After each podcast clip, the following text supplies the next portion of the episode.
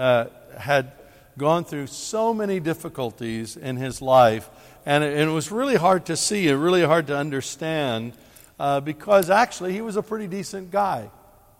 Uh, he seemed to be, in many respects, kind and gentle. Uh, but at the same time, I mean, he had a lot of health problems, and, and sadly, he was part of a, a very difficult marriage and had been married uh, by the time that uh, his wife passed away, had been married well over 50 years, uh, yet they never even celebrated their 50th wedding anniversary. Uh, such was the state of their relationship. And I remember thinking and praying for this person and really challenging God and wondering why. You know, why this person who, who loved Jesus had gone through so much difficulty and so much pain and, and so much struggle. And it was interesting because this person was uh, uh, from uh, another place in the United States and, uh, and had uh, an extended family in the place where he was from uh, and many friends and things. And almost universally, all the people that he had grown up with had not followed Jesus. They had gone through uh, all kinds of problems in their lives. They'd gone through broken relationships. And even though this man had had two children who loved him very much and honored him, uh, almost all of his friends, I mean, had, had kids that did just despicable things. Uh, like uh, one set of kids, uh, they put their, their dad in a, a care home. Uh, asked, well, first they asked their dad uh, to give them power of attorney as he was getting older. And they said, you know, well, you might need care or something like that. So, trustingly, he signed over power of attorney to the kids. And then they promptly put him in a care home, sold his home, uh, and squandered the resources for themselves. Uh, and it was just uh, extraordinary. And so I was praying for this guy and asking the Lord about this. And all of a sudden, God gave me a picture of this person and what he would have been like had he not gone through all the struggles that he had gone through. And the picture was truly awful. Instead of being a follower of Jesus who would have blessed many, many people with his life, he would have been a highly corrupt individual who would have brought a lot of harm to a lot of people. And it really challenged me and, and caused me to look at this and caused me to think more deeply about the kinds of struggles that we go through. And in this guy's case, his struggles were what helped to define him as a follower of Jesus Christ, and his struggles were what helped refine him so that he would be a, a good servant of Jesus and would be a blessing to many, many people. And this man, literally, through his ministry, he touched the lives of people around the world, which never would have happened had he not gone through so many struggles, had he not gone through so much suffering. Now, oftentimes in the church, we get a lot of messages like, you know, follow Jesus, your life's going to get better, uh, you'll have all your needs met. You know, come to church, you know, because it's going to be like a, a family uh, and we're going to love each other. And sometimes I think, you know, did you people never grow up in a family? Because you know, we know what families are like and the struggles that sometimes come out of families. And, and we have all these expectations. And, and a lot of times, what people do is they, they want to soft sell Christianity in order to sell Christianity to people who don't really know if they want to, want to buy into Jesus or not. But in the end, what we end up doing is giving an unrealistic expectation for what the Christian life is going to be like. And then, many people, when they encounter struggles, when they encounter difficulty, when they encounter suffering, will start to think, what's wrong with God or what's wrong with me? You know, so then they'll get in and say, well, maybe I'm stupid, maybe I'm, I'm incapable, maybe, maybe I'm worthless, and, and it's because of my lack of faith or, you know, one thing or another, that, you know, that that's why I'm not following, uh, good things are not happening to me. Uh, or they could say, well, God, you know, you're treating one person in this way, but you treat me in this way, and, and I don't understand it, and they get bitter at God, when actually, what we begin to learn is that God's perspective is always broader than our perspective. And God's perspective encompasses not only who we are in this life, but who we are in the world to come. And we learn, too, that living the good life does not mean that everything goes perfectly as planned. Living the good life does not mean that everything works out.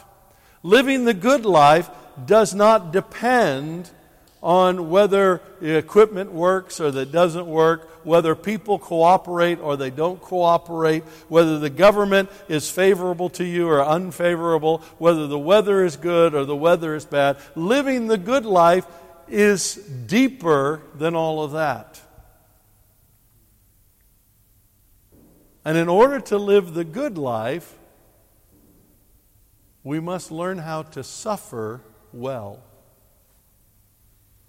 I wanted to call it suffer good, but that didn't quite sound right. So, but if we're going to live the good life, we need to learn how to suffer well.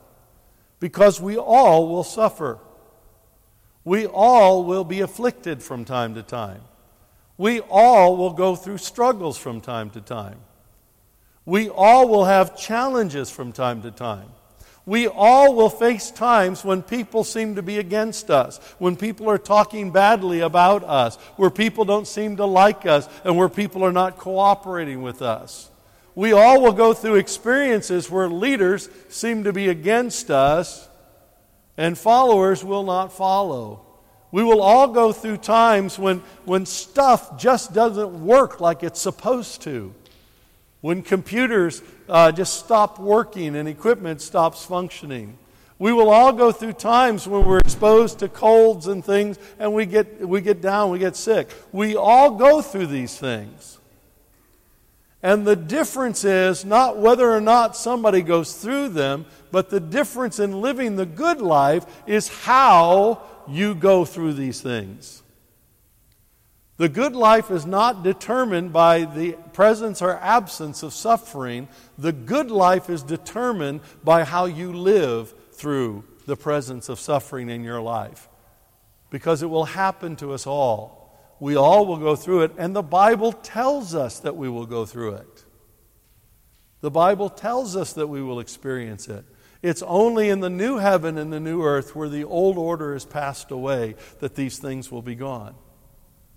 So, if we're going to live life to the fullest, we need to learn how to suffer well.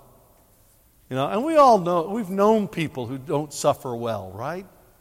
You know, people who whine all the time. Well, you know, why doesn't God, you know, why did my life work out? You know, nobody loves me, everybody hates me. I, I just, I, I, you know, and they want to go around and they want to talk to everybody about how bad things are. You know, it's a, it's a kind of person where if they, if they won a, a million pounds in the lottery tomorrow, they'd start thinking, well, you know, it's nice to have a million pounds, but now I'm going to have all these people begging me for money. You know, it's, a, it's a, the kind of people that no matter what happens, you know, they'll find something to complain about. We all know that. Or, or we've seen uh, other people, you know, where uh, even, even in the best of times. They just see all the bad stuff around them. And they don't suffer well. And they can't handle pain. They can't handle difficulty. It's the kind of situation where if somebody's corrected in their behavior, they get offended and they walk away instead of trying to understand and see what God is saying. We've known people who don't suffer well. And if you do not learn how to suffer well, you cannot live the good life. If you do not learn how to suffer well, you cannot live the good life. And these passages we read today are really about learning how to suffer well. Now, what is suffering? Suffering is anything you're going through that seems to be unpleasant to you. You know, when somebody brings me a hot cherry pie, that's not suffering in my book. You know, that's very pleasant. But anything that is unpleasant qualifies as suffering. So if you're having a, a row with your good friends, that's suffering. Uh, if you're feeling under the weather, that's suffering. You know, anything that's unpleasant to you is, this kind of a, a suffering or a kind of affliction. So, how do we learn how to suffer well? How do we learn how to suffer well? Well, it's important to understand as an overarching principle for what we're picking out of the scripture here that suffering well is not a passive thing. When we're talking about suffering well, we're not talking about saying, oh, okay, well, I just got to get through this and I, I won't do anything. If you're going to suffer well, you have to take action. If you're going to suffer well, you have to take responsibility. If you're going to suffer well, you have to be committed to it, to suffering well. That's absolutely essential. Otherwise, it will never happen. It will never happen. So, how do we suffer well? How do we learn how to suffer well? Well, first of all, we need to build our faith for suffering well. We need to build our faith for suffering well. Now, by the way, when I'm talking about suffering well as well, I'm not saying that you're going to like it. Nobody likes to suffer. I, at least I don't think. Anybody here like to suffer? Because I could talk to God on your behalf if you do. No, okay, I, I just want to be sure. Nobody likes suffering. You know, it's a bit like what uh, uh, the writer to the Hebrews says in Hebrews chapter 12 no discipline is pleasant at the time, but painful. It's not something that we volunteer for, at least if we have, you know, a, a clue. We don't like to do it, we don't want to do it, but the truth is you can do it. So, suffering well means that not that you like it, but that you choose to take action in the midst of the unpleasantness, in the midst of the suffering, you take action in order to endure it and come out on the other side of it.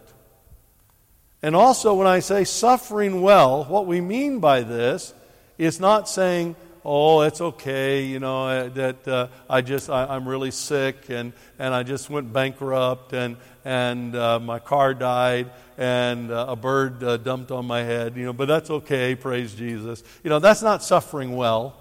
That's just trying to be oblivious to the circumstances of your life. You know, suffering well as part of living the good life means that you allow the suffering to accomplish everything possible in your life for good. Suffering well means that you go through it, you allow it to build your endurance, to increase your strength, and come out of it on the other side a better person. Suffering well means as you go through it, you're honoring Jesus, you're giving glory to God, and looking for ways to bless others. Uh, and these are all part of this idea of suffering well. So, how do we do this? How do we accomplish all of this? We can.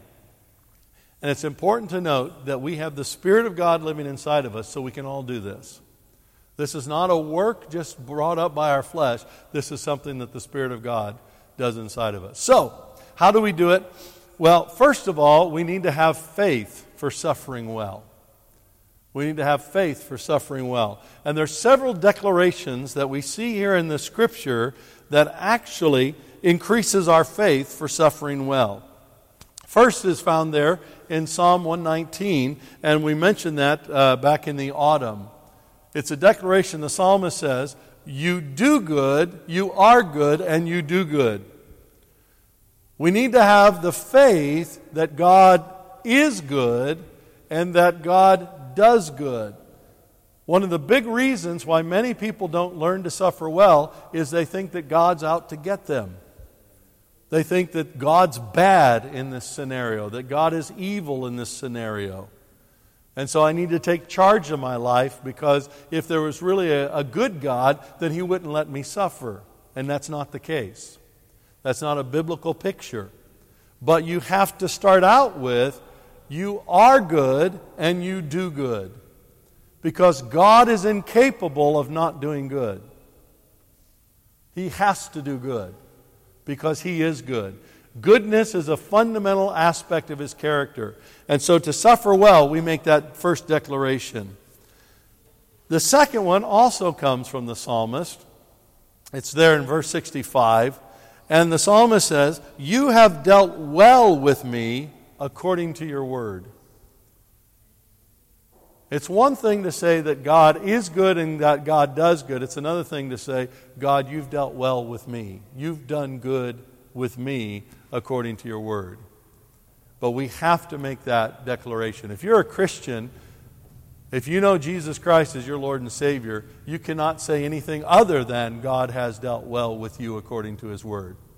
Because you don't get the hell that you deserve. So that's the second declaration. You have dealt well with me according to the word, according to your word. The third declaration comes from uh, there in Jeremiah chapter 18.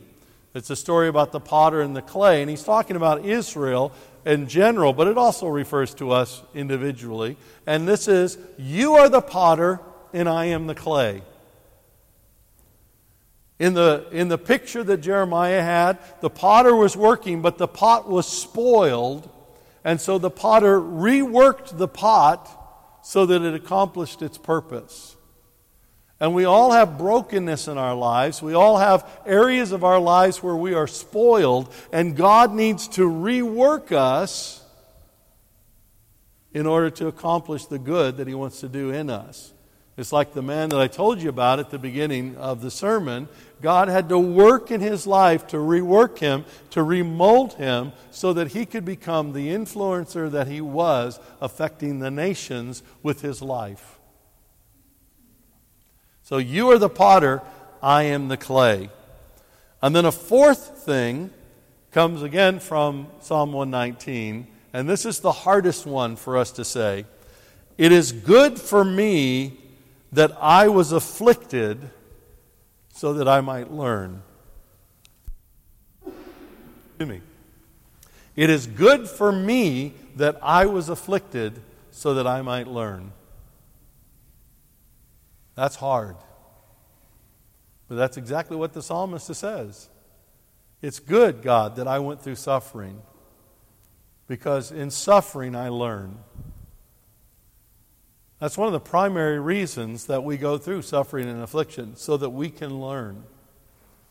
You know, I'm stronger in my life. You know why I have so much confidence in God's ability to bless me over Satan's ability to curse me? Is because Satan has worked a lot to curse me in my life.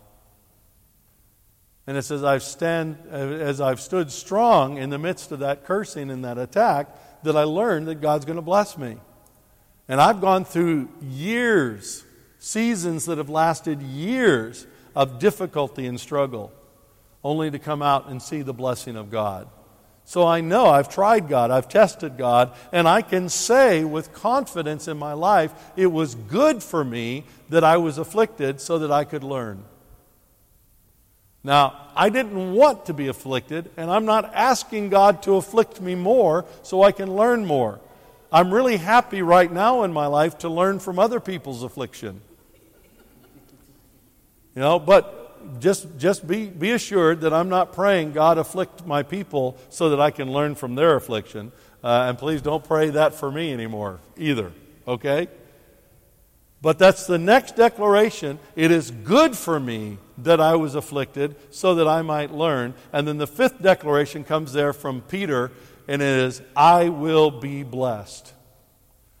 So we have to have faith that God is good and that God does good, that God has dealt well with us according to His Word, that we are the, the uh, He is the potter and we are the clay, and He can mold us so that our destiny might be fulfilled, that it is good for us to be afflicted so that we might learn, but in the end, we will be blessed.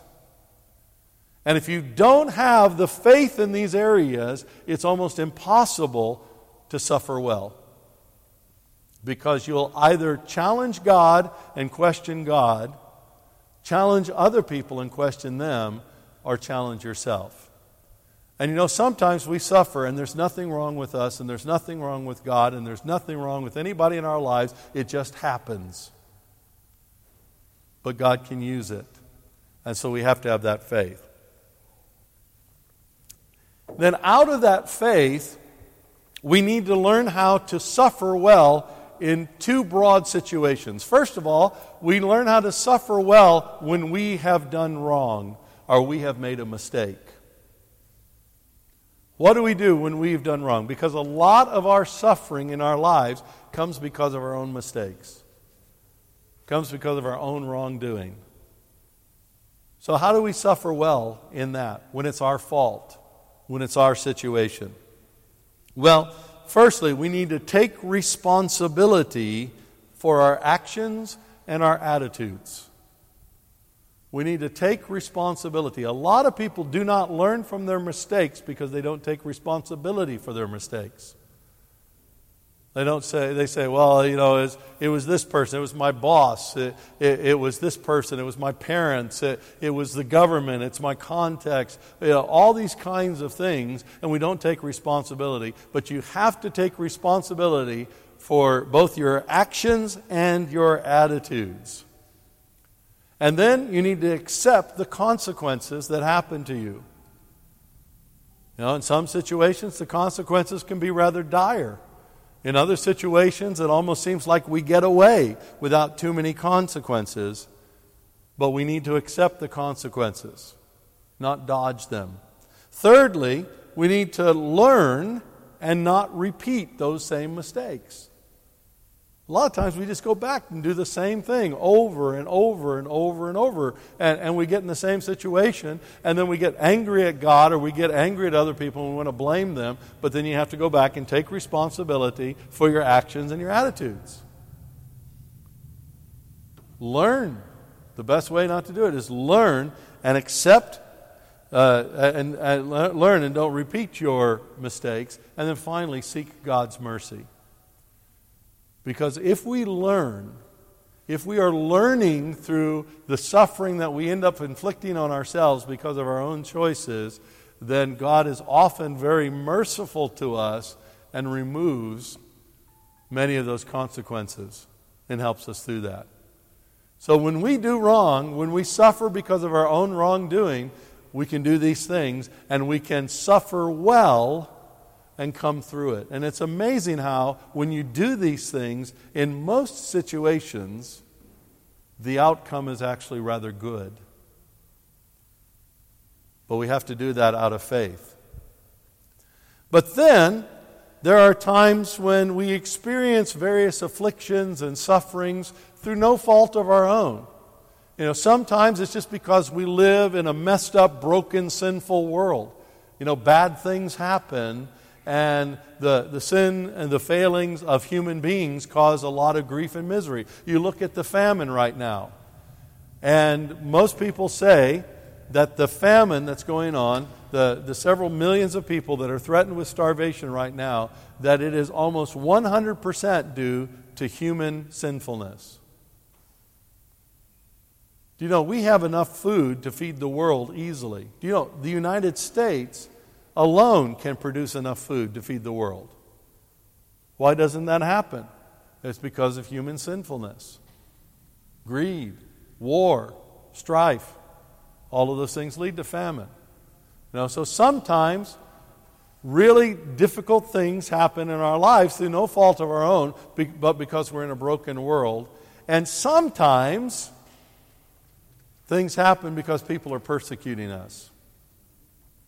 Sometimes they persecute us because we're Christians. Uh, sometimes uh, they persecute us just simply because they don't like us. Sometimes they, they might seem to be against us because of things that we have done and choices that we have made. Uh, and sometimes people are just demonically motivated not to like Christians.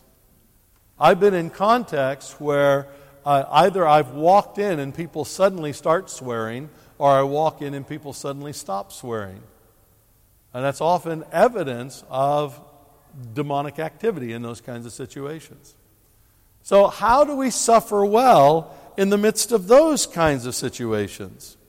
Well, Peter gives us a lot of advice here in this passage.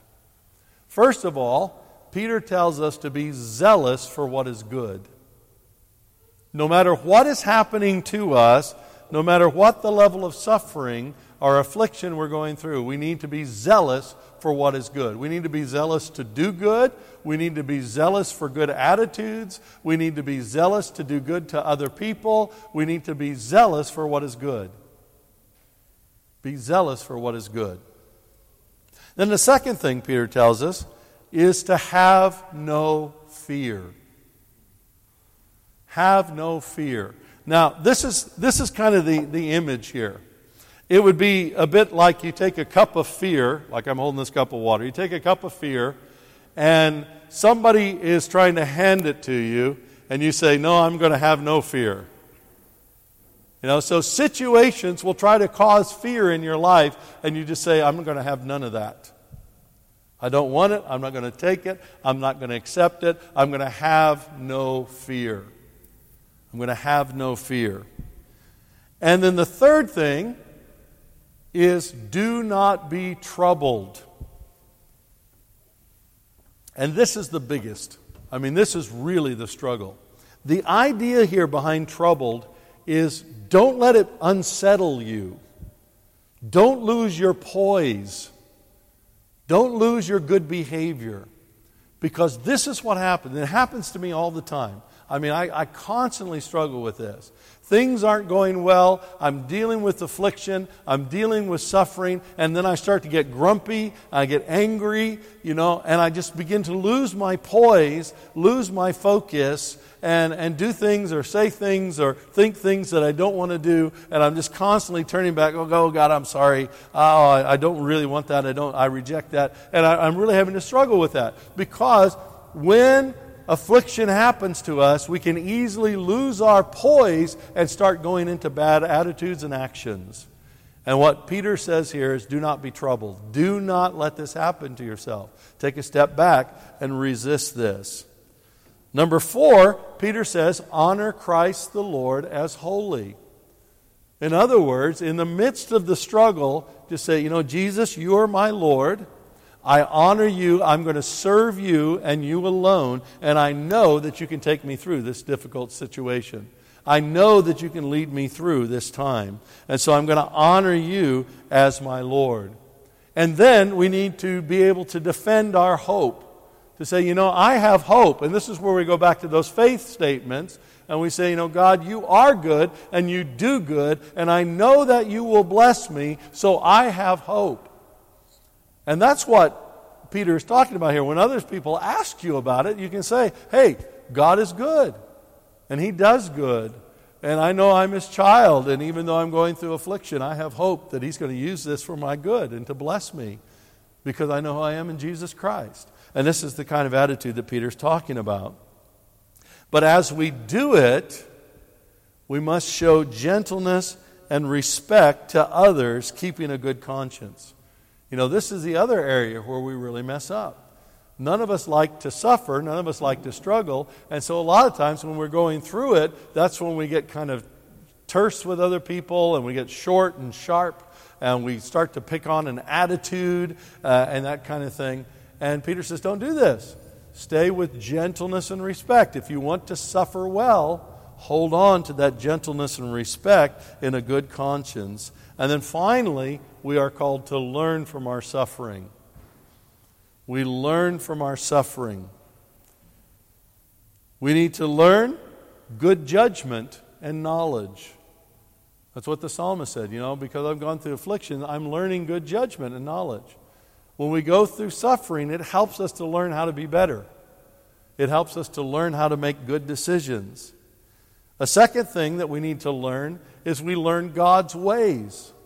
It's what the psalmist was saying. You know, I, I've learned your statutes. I've learned your commandments. What is he saying? He's saying, I've learned your ways, and I'm going to follow your ways. I'm going to walk in your ways. And that's going to be my motivation. And finally, we learn to become like Jesus. Because after all, Jesus is our example of suffering. It was Jesus that hung on the cross, it was Jesus that went there. And you know, one of the most startling things about the cross is the prophecy in Isaiah 53 where it says, It was the Lord's will to crush him. Do you know it was God's will that Jesus would suffer? And Jesus willingly bore the will of his Father to suffer. Jesus wasn't forced into this, Jesus wasn't coerced into it, he wasn't reluctant, but he stepped into it. Of course, he said, Father, you know, if, if, if I don't have to do this, I don't want to. That's perfectly a good attitude. But not my will, but yours be done. And that's where Jesus was in this whole thing. And we can learn from Jesus. Unfortunately, suffering well is part of the good life.